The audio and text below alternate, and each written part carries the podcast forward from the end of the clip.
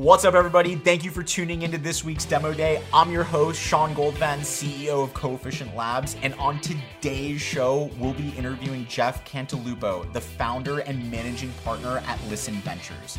As an entrepreneur and investor, Jeff has used his passion for building brands to help innovative entrepreneurs build their own since founding Listen in 2010.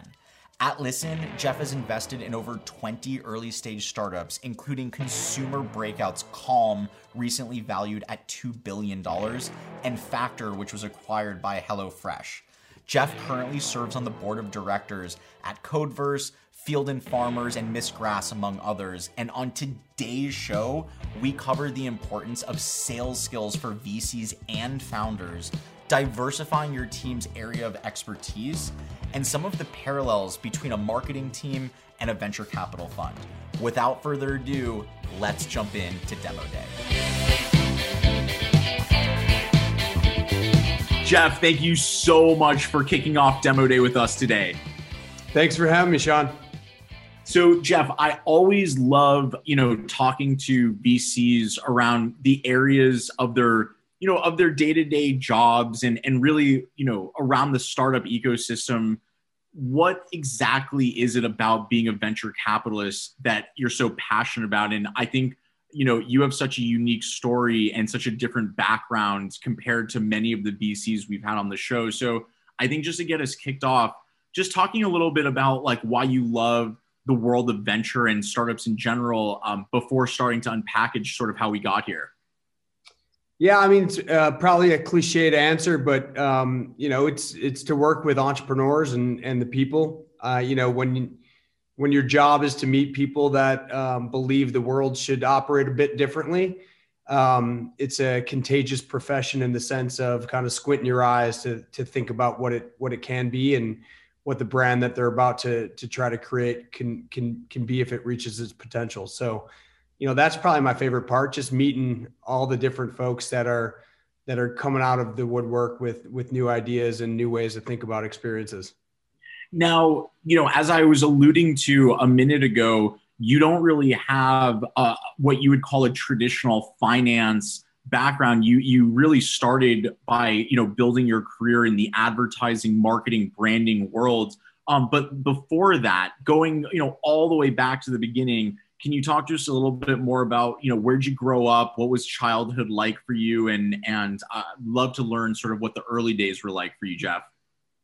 Sure. I um so going way back i, I grew up in the suburbs of chicago um, western western burbs elmhurst oakbrook area. Went to school um, uh, you know uh, 12 years of uh, catholic school. So um, you know uh, kind of played a lot of sports, um, pretty traditional upbringing from that perspective.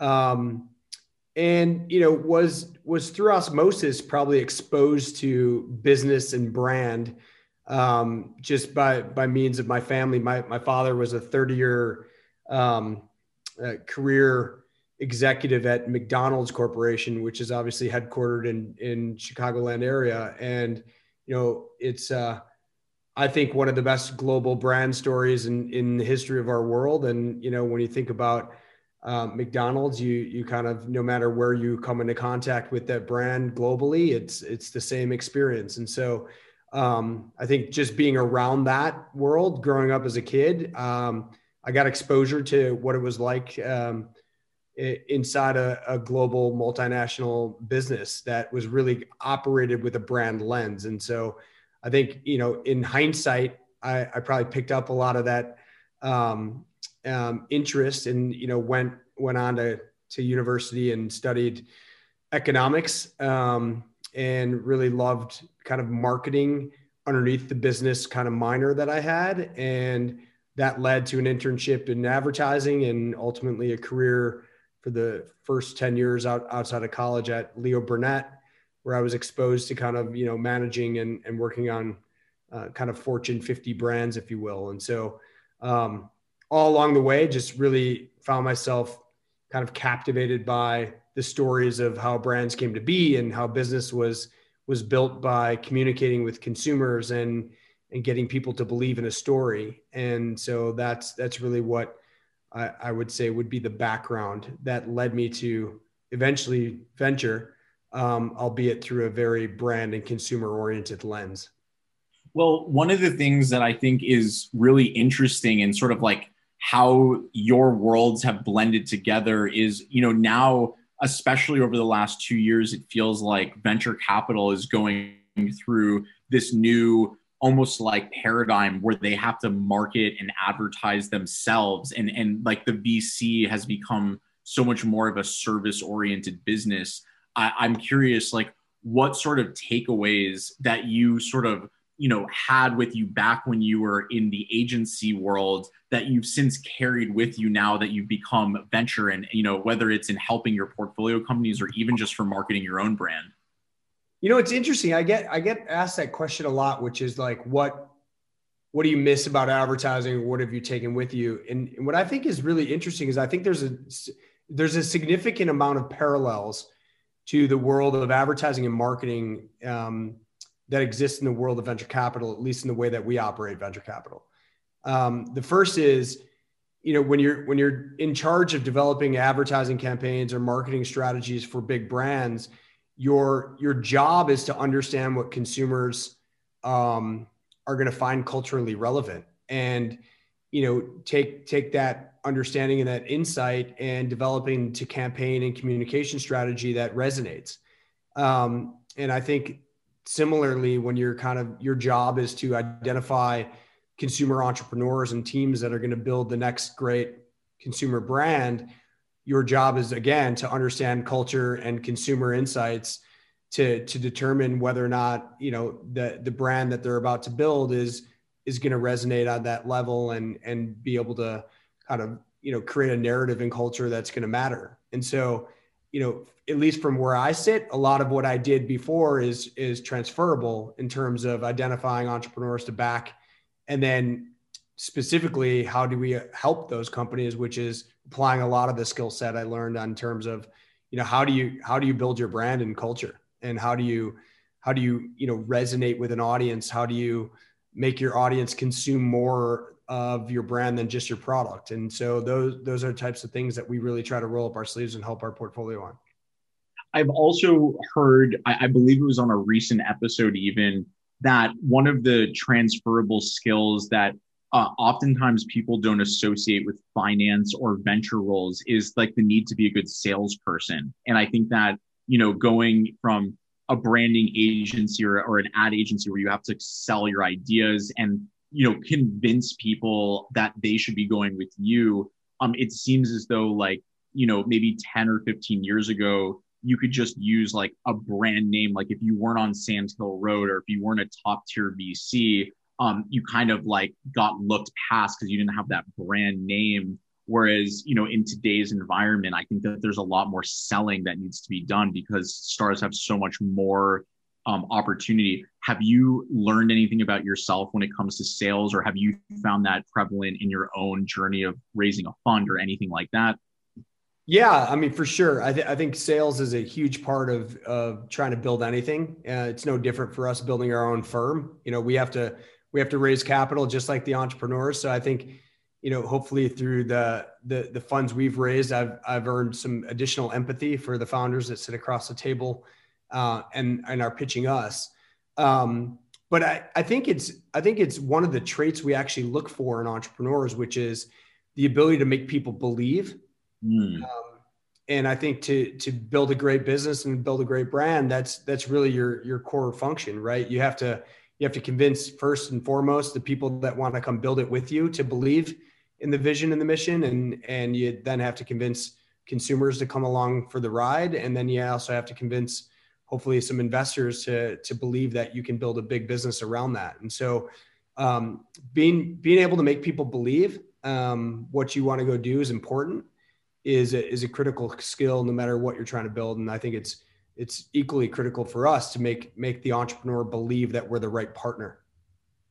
Yeah, I mean, especially when you know you guys have such a unique thesis at at listen around choosing being very particular and very intentional about the, the teams that you're investing in to, to my recollection from our first conversation i believe you guys only do somewhere between like three and five investments per year whereas some other funds that maybe have the same under management would do double or triple or, or quadruple. And I think that, you know, based on some of the investments, like I know Calm is one of the big investments that you guys have been really excited about, but a lot of these companies are really changing, you know, they're like industry changing companies and they're they're really making a big impact. So uh, it makes me just think about, you know, kind of like the young days of you seeing your dad at McDonald's and like I could imagine with each startup that like comes in in front of you, you're trying to think like does this have the ability to be the next McDonald's, right? Like, is this the thing that's going to be multi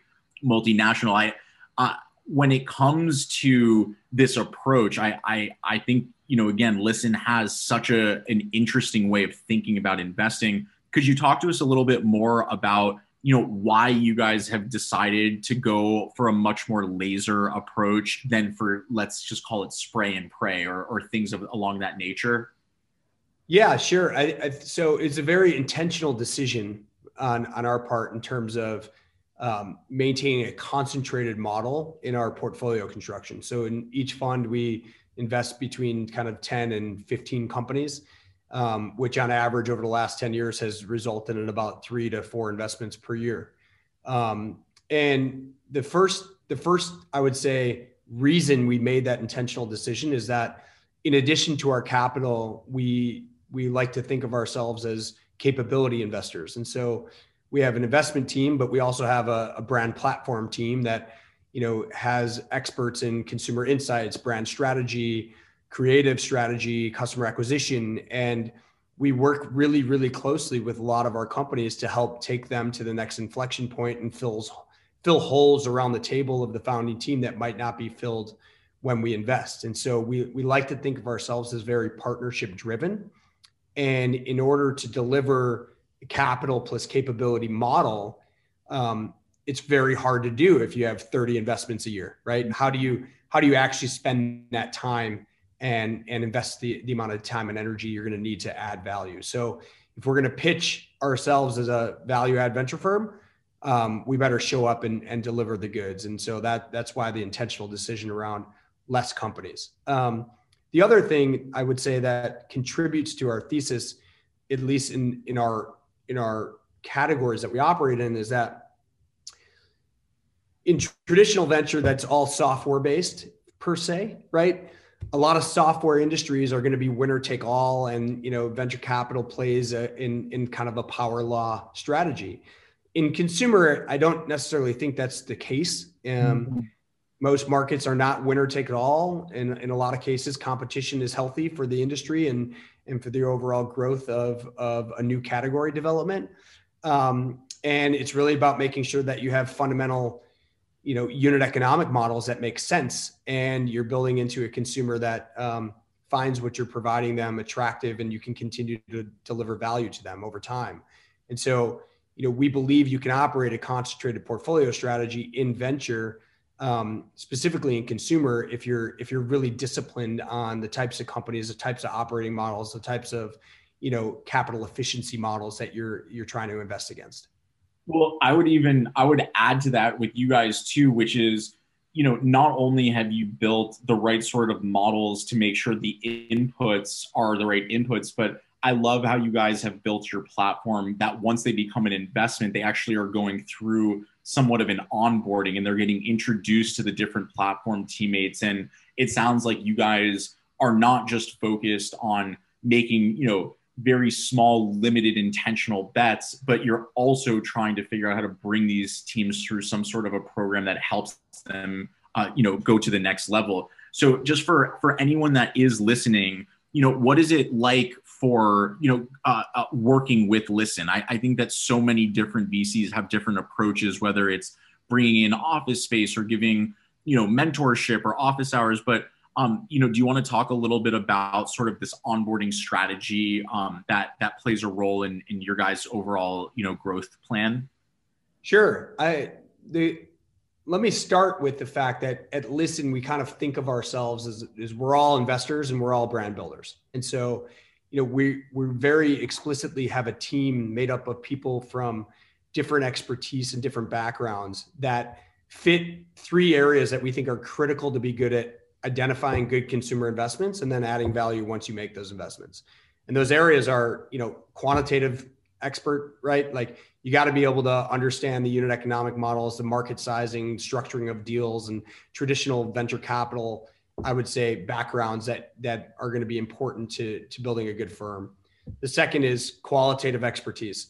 So folks around the table that really understand human behavior and understand categorical behavior and, and culture in a way that you know keeps our ear to the ground to understand what what brands should be building into and then the last one is creative expertise you know we have a we had we have a head of creative and a head of design at listen and you know those folks just add a completely different lens to the investment decision process as we're evaluating companies um, and determining investment decisions. And then to go to your to your question directly once we make an investment we we kind of have a process to onboard our companies into the listen portfolio and introduce them not only to to our team and where we can help but also to the other companies in our portfolio and so they can share best practices and knowledge and tap someone that maybe is a little bit further along than their business. And so um, you know we we we're pretty intentional about what that onboarding process looks like and it's really about identifying you know where we can be as helpful as possible. Um, not every company is at the same stage. Not every company has the same challenges, but most consumer businesses are going to need to attack the funnel somewhere.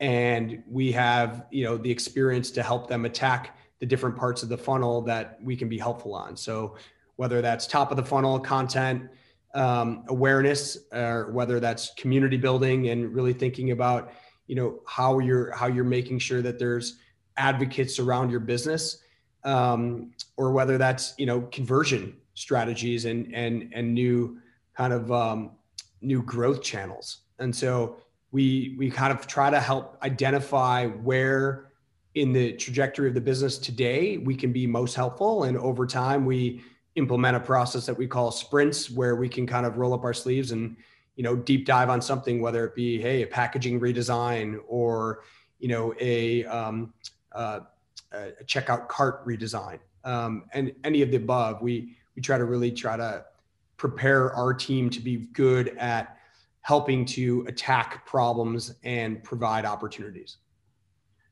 One of the things that you and I talked about uh, on our last call together was just around the traits that you look for in founders that you invest in.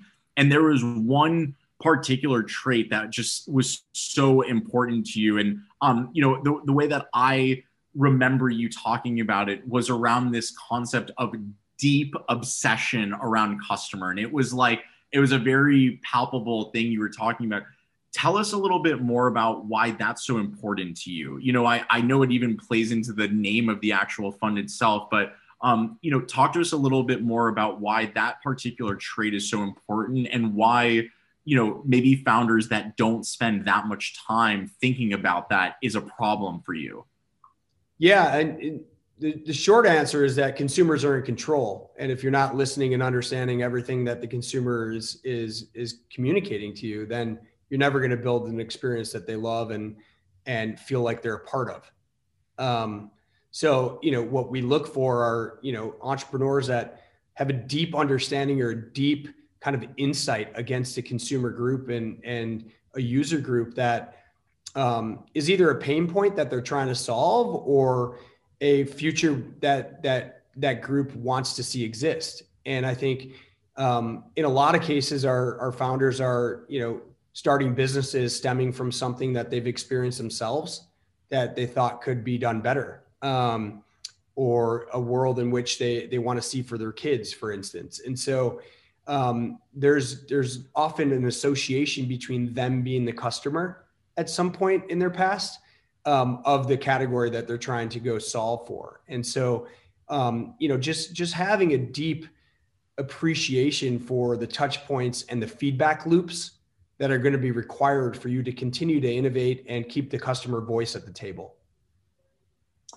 And then when it comes to sort of the qualities or the traits and founders that tend to, to be red flags for you, I could understand if you were, you know, asking about either customer feedback loops or if you're trying to understand and the founders didn't have clear answers, that would obviously be a red flag. Are there any other red flags for you that tend to, you know, just uh, be your sort of ticket to say like, I'm not going to invest in this founder or this company? Anything that that people should be more aware of?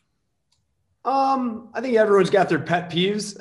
um, you know, I I think um, you know, if I have to give you one example, I would say that, it, and that's not to, to mean that you can't build a business this way, but I, I personally get turned off when, you know, I ask why you start the business and the founder goes on to say, well, I looked at, you know, every category that hasn't had a D2C, you know, it, yeah. you know, challenger brand. And I picked this one because it's got the highest AOV. And I know in three years I'm going to exit to so-and-so. And, that that doesn't mean that that entrepreneur might not be successful in that endeavor.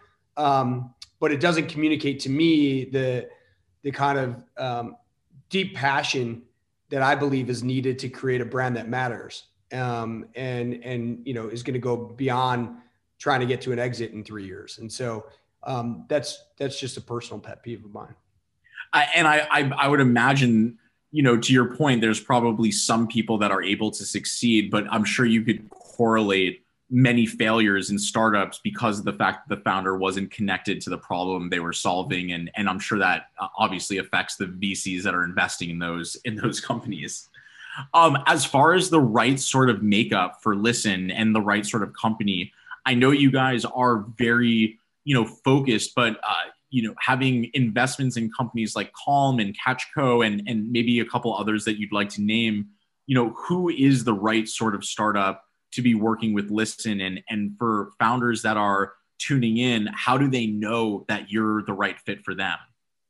So um, it's a great question. I would say you know we we're not categorically uh, focused meaning that we don't just invest in food and beverage or just health and wellness. I would say that we thematically um, look for opportunities where there's some sort of a, a tension or a cultural shift or a cultural movement um, and there's an opportunity to build a brand against that movement um, and kind of lead it. And so, um, you know, that's typically what we're trying to identify. And you know, we're we have an internal process where we're, you know, articulating those thematics that we're interested in. But um, oftentimes, we see a company that maybe wouldn't have been born out of that thematic, but it has a lot of underpinnings of what we're seeing in, in another thematic, and we get really excited about how they're approaching a certain category differently. And so for us, it's very much about um, marrying kind of a business model or product innovation with a cultural narrative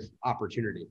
Um, and when you when you combine those two things, I think um, you see you see the opportunity to build great brands. Jeff, I know that like one of the areas that you guys have obviously invested a lot into is calm and the the mental health space in general. I, I feel like that just category is really blowing up right now. Are there any other verticals or categories or industries that you happen to just be personally really excited about right now? Um, yeah, I mean, if you double click on on the evolution of that, you know, we we were fortunate to have met the founders of Calm back in the early days in 2012, and you know, the as a brand investor, when you when you see the conviction of of those founders pitch you that they're going to build the Nike for the mind, right? Like you, you squint your eyes and you believe that somebody needs to build that business. And, and, you know, thankfully they're, they're well on their way to doing that. I think what that's also taught us is what, what else is going to happen now that consumers are focusing more on mental health and wellness more holistically. And so, you know, we we've taken those insights and we've continued to look at the market, and that's led us down a path that started to look at the therapy space, right? And what is what does the reinvention of therapy look like? What does the democratization of therapy look like? What are the business models that might be interesting around that? So, spent a significant time uh, around that space, which also led us to look at even consumer products in a different way, which is, you know, what products are therapeutic? What mm-hmm. what experiences are therapeutic? And so, um, you know, I think I I use that as an example because along the way, we've made investments off of that same kind of thematic interest in consumer behavior shift um, albeit not directly in the same vein um, the way that Calm was solving it. So a good example is we invested uh, a couple years ago in a, in a brand called Slumberkins, which you know on the, on the face of it looks like a cuddly creature, you know, consumer product company for kids, um, and that's what they are. They're these amazing cuddly creatures, but they're creatures with intention.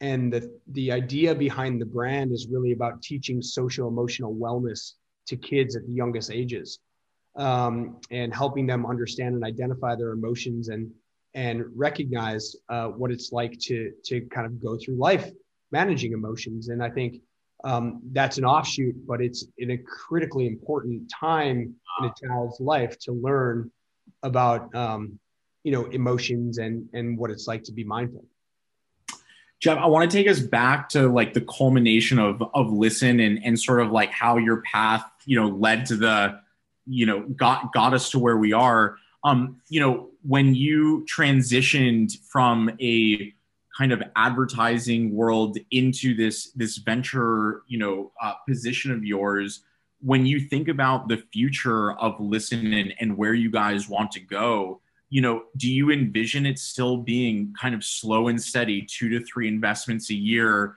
you know, for for the life of of you guys, or do you think at some point, um, like even you guys will start growing and getting bigger? Or is, I know that it's always been very intentional. I'm I'm curious, is that the is that the game plan, or at least for now? I mean, the game plan is plan for now, at least, is to continue doing what we're what we've been good at um, and continue to double down on kind of what we know.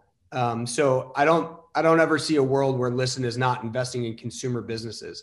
I think um, you know where we invest in the cycle in terms of the size or the maturity of the company may shift. I think if if you know if I had to really think about in the shorter term where we might go, I don't think it would be to chase you know massive funds um, because I think consumer, you have to be very mindful about the probabilistic outcomes of most mm-hmm. consumer businesses when you're thinking about portfolio construction. And, you know, once you get up to kind of 500, 600, 750 million dollar funds, um, your, your outcomes probabilistically are really tough to come by if you're only investing in consumer businesses. And so, you know, we're, we're very diligent in the way that we'll grow our AUM.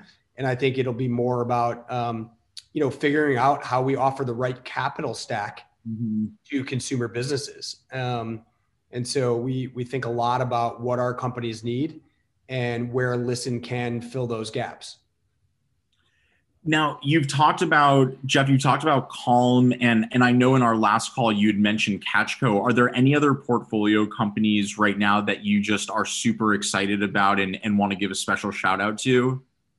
Oh it's like picking a picking a favorite child. This, um, yeah, I mean, I, you know, our our latest investment is uh, we just recently announced an investment in a company called Dame, which is a sexual wellness brand um, out of New York, founded by a woman named um, Alex, and she is a force, um, and that is, you know, trying to really bring to light um, it, what sexual wellness should be and why you know focusing on sexual wellness is important for overall wellness. Um, and she's done an incredible job at building a community and and content around her mission to pl- to close the pleasure gap and um, a great great brand and product portfolio with that. And so um, super excited about how she's a how she's approaching that category from both a product innovation as well as a consumer brand narrative perspective. Um, you know, and uh, some others, you know, just to mention Catchco, right? Here, here's a company kind of reinventing what it means to to purchase fishing gear and what it means to be an angler and what it means to consume content in today's new media landscape uh, as a as a big passionate angling fan. And so, um, you know, what they've built as from an ecosystem perspective is really exciting. Um, you know, we we had a exit at the end of last year of another company that um, we were investors in for a long time that helped build kind of fresh prepared meals in a company called Factor, which we sold to HelloFresh. And you know that business was very representative of you know I think the the movement and the trend of just people being a lot more acutely aware of what what ingredients we're putting in our body and how eating fresher foods is is going to be um, important for overall health and wellness. And so um, I'm sure you can see a little bit of a thematic trend there, but um, you know we're we're excited about a lot of our portfolio companies. So it's hard hard to just pick one. For sure. Let me ask you this: like when you meet a founder that you refer to as like a force, you know, amazing person, something about them, it's just they've got that that thing that that uh you know they, they just have it. What is their Achilles heel? Like, what's the thing when you meet them that they can't get out of their own way? Uh, have you noticed any patterns when you meet the a force that tends to potentially be a blind spot for them? Um, yeah, I mean, I think there's always um, things you got to be mindful of in terms of the way in which you approach kind of that passion and channel it, right? And so mm-hmm. sometimes I think, um, and I think all startup founders have this capability, which I like to call shiny object syndrome, right? Which is, you know, there there's a lot to go do, so let's try to do it all. And you know when you try to do everything it's very hard to do anything very well. And so um, you know i think it's you know it's about prioritization and really thinking through the go to market and portfolio expansion and what the right decisions are to be made. But i would say that you know when you meet when you meet founder market fit the the benefits far outweigh any types of achilles heels that that may exist and that's because the passion, determination, and just ability to kind of go lead a narrative and and you know kind of authentically stand for what you want your brand to become um, is you you can't replace that. You can't manufacture that. And I would imagine that's probably going back to the beginning of like you know when you say what are you most excited about? and it's the people I would imagine that when you meet those sorts of people you being able to help them with that Achilles heel of like either introducing them or helping them think through blind spots it's probably part of the overall passion. Like just to be in the the game with them is is part of the excitement yeah that's exactly right right? And i think that's that's full circle on what what i love to do which is meet these folks and and and two like try to be helpful right? Like part of being helpful sometimes is just getting out of the way. Um, and you know, letting letting them go after what they've already started to create and that snowball that's already moving down the hill. And um, you know we we we we love to find founders that are passionately trying to change perceptions and i think when you look at a lot of our portfolio there there there's a lot of brands that are being built against tensions in culture um, or stigmas um, and when you have stigma, there's opportunity to change perception with brand. That's awesome. Uh, Jeff, last question I have around fundraising, or, or at least for for startups looking to get funding from Listen, about what stage? I, I, know that you guys fit somewhere between seed and Series A, but right now, uh, with the way that names are getting thrown around, it's pretty tough. So, as far as like what's a what's a typical check size that would make sense for a company to be you know thinking of you guys yeah i sean i only i say we're early stage investors because i you know I, the letters and anyone the wrong way you know the, the, the, letters don't mean a lot anymore um, and uh, you know when you have series you know seed seed rounds that are you know, 20, 20 million dollar seed rounds right um, but we're early stage investors. We are convicted investors. We um, typically lead deals, and our you know our check size in our current fund is going to be anywhere from kind of one and a half million on the low end up to up to four million on the on the high end. Cool. Um, awesome, Jeff. I, I I've got two last questions. The first one is around. Uh, I always ask everyone around books um, or courses or I, I, think you and I may have even spoken briefly about it. But if there if there's any um, book at all or or anything that you have taken away, could even be like a movie or something. But uh, I, I always like to ask if there have been any books that have been like really impactful, and if the answer is yes, I would love to share that with uh, the audience. Um, so, any, anything top of mind for you? I'm a huge Malcolm Gladwell fan. So um, anything Malcolm, I'd say Outliers is probably one of my favorites. Um, uh, for a number of reasons. And then as it relates to kind of innovation and startups, um, a book called Abundance. Um, yeah.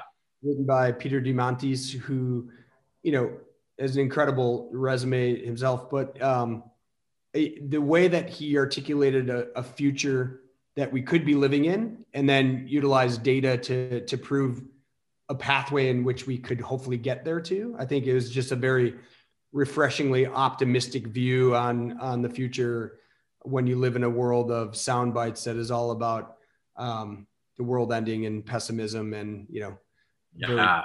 polarized world. So all right, abundance. I'm going to pick it up. Uh, Jeff, you're the man. Thank you so much for joining us today on Demo Day. Uh, for anyone that wants to get in contact with you or wants to potentially, you know, look you guys up for investment, what's the best way to connect? Just uh, um, our website, listen.co. Um, you can connect with us on all the socials, obviously. At listen.co is, mo- is our handle on most of them. And myself is just uh, Jeff at listen.co. Awesome. Jeff, thank you so much for joining us today on Demo Day. Really appreciate you. John, it's been great. Appreciate you having me. Awesome. For everyone listening from home, I'm Sean Goldbatten from Coefficient Labs. This is Demo Day. Thanks, guys. Peace.